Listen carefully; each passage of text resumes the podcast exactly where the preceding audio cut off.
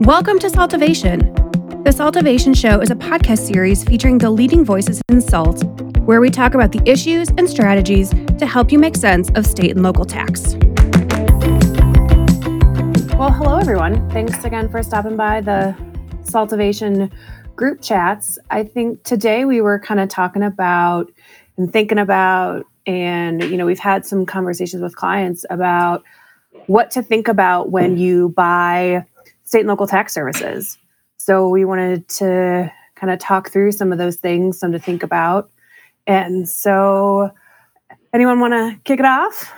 Mainly, the, the biggest thing is making sure your salt provider is knowledgeable. Like they have that big picture overall understanding of all tax types and not just narrowly. Agreed. So, Tram being like, right, in a state, you can't just think about one thing in isolation because there's a lot of kind of crossover between what a state can do. So, income tax, sales tax, property, payroll, SOS stuff, Secretary of State potential obligations, and just mm-hmm. there's lots that is lots of different tax types that a state can impose.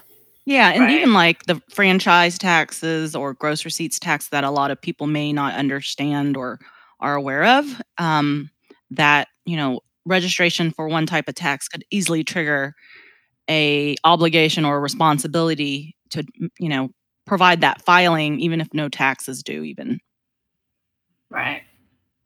Well, and I think everybody has to understand that there's thousands of providers, whether there's whether they're CPA firms, software vendors, et cetera, that can provide services.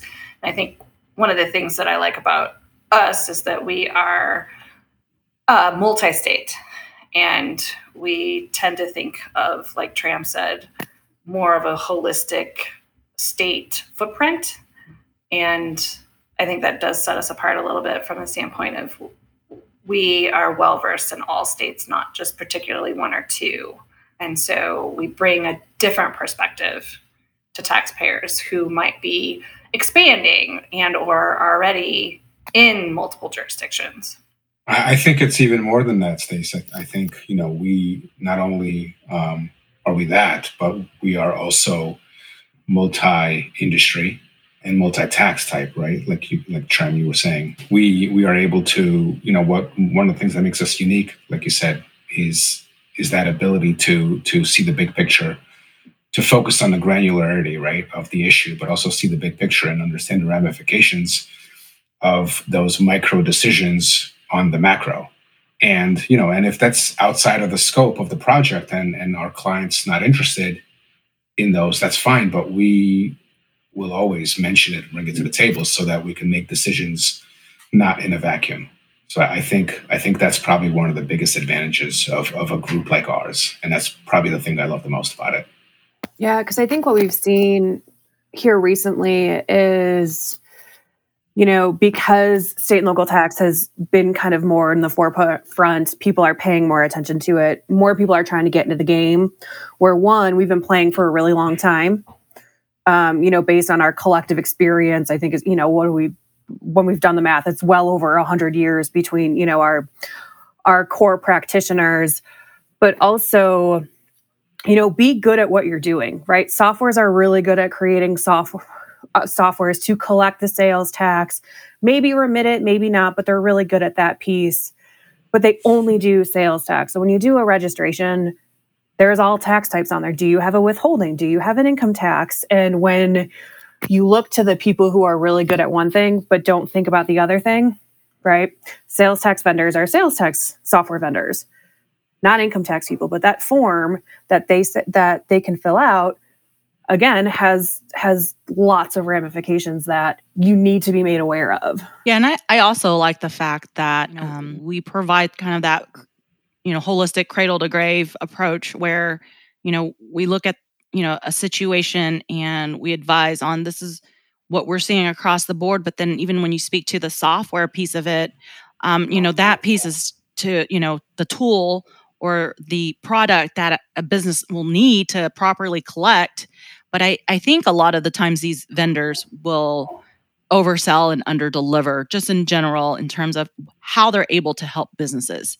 Because yes you know they have that tool to calculate the rates and you know the taxability rules but our i mean i think all of us have really seen the lack of of service in terms of advising a client or a business as to which which um, states to select or which tax decisions that are the best based on that particular business's facts and circumstances.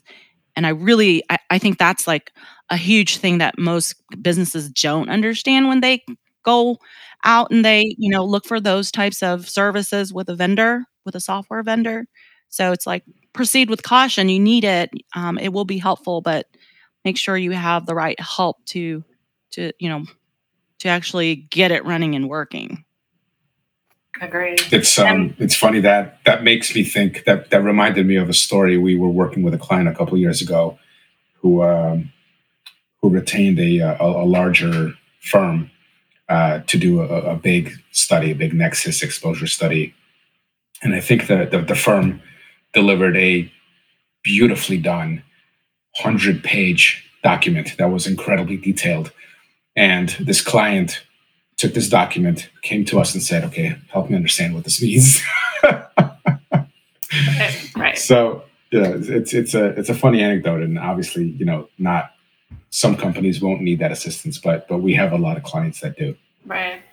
Yeah, and I think that's true because we tend to get into the details because they matter, and uh, clients' details matter, um, and so we tend to get in there and we tend to you know take their information and and analyze it in a way and present it in a way that is easy for them to understand and provide them practical answers practical strategies on how to attack their state tax issues on a you know whether it's historical or, and or on a go forward basis.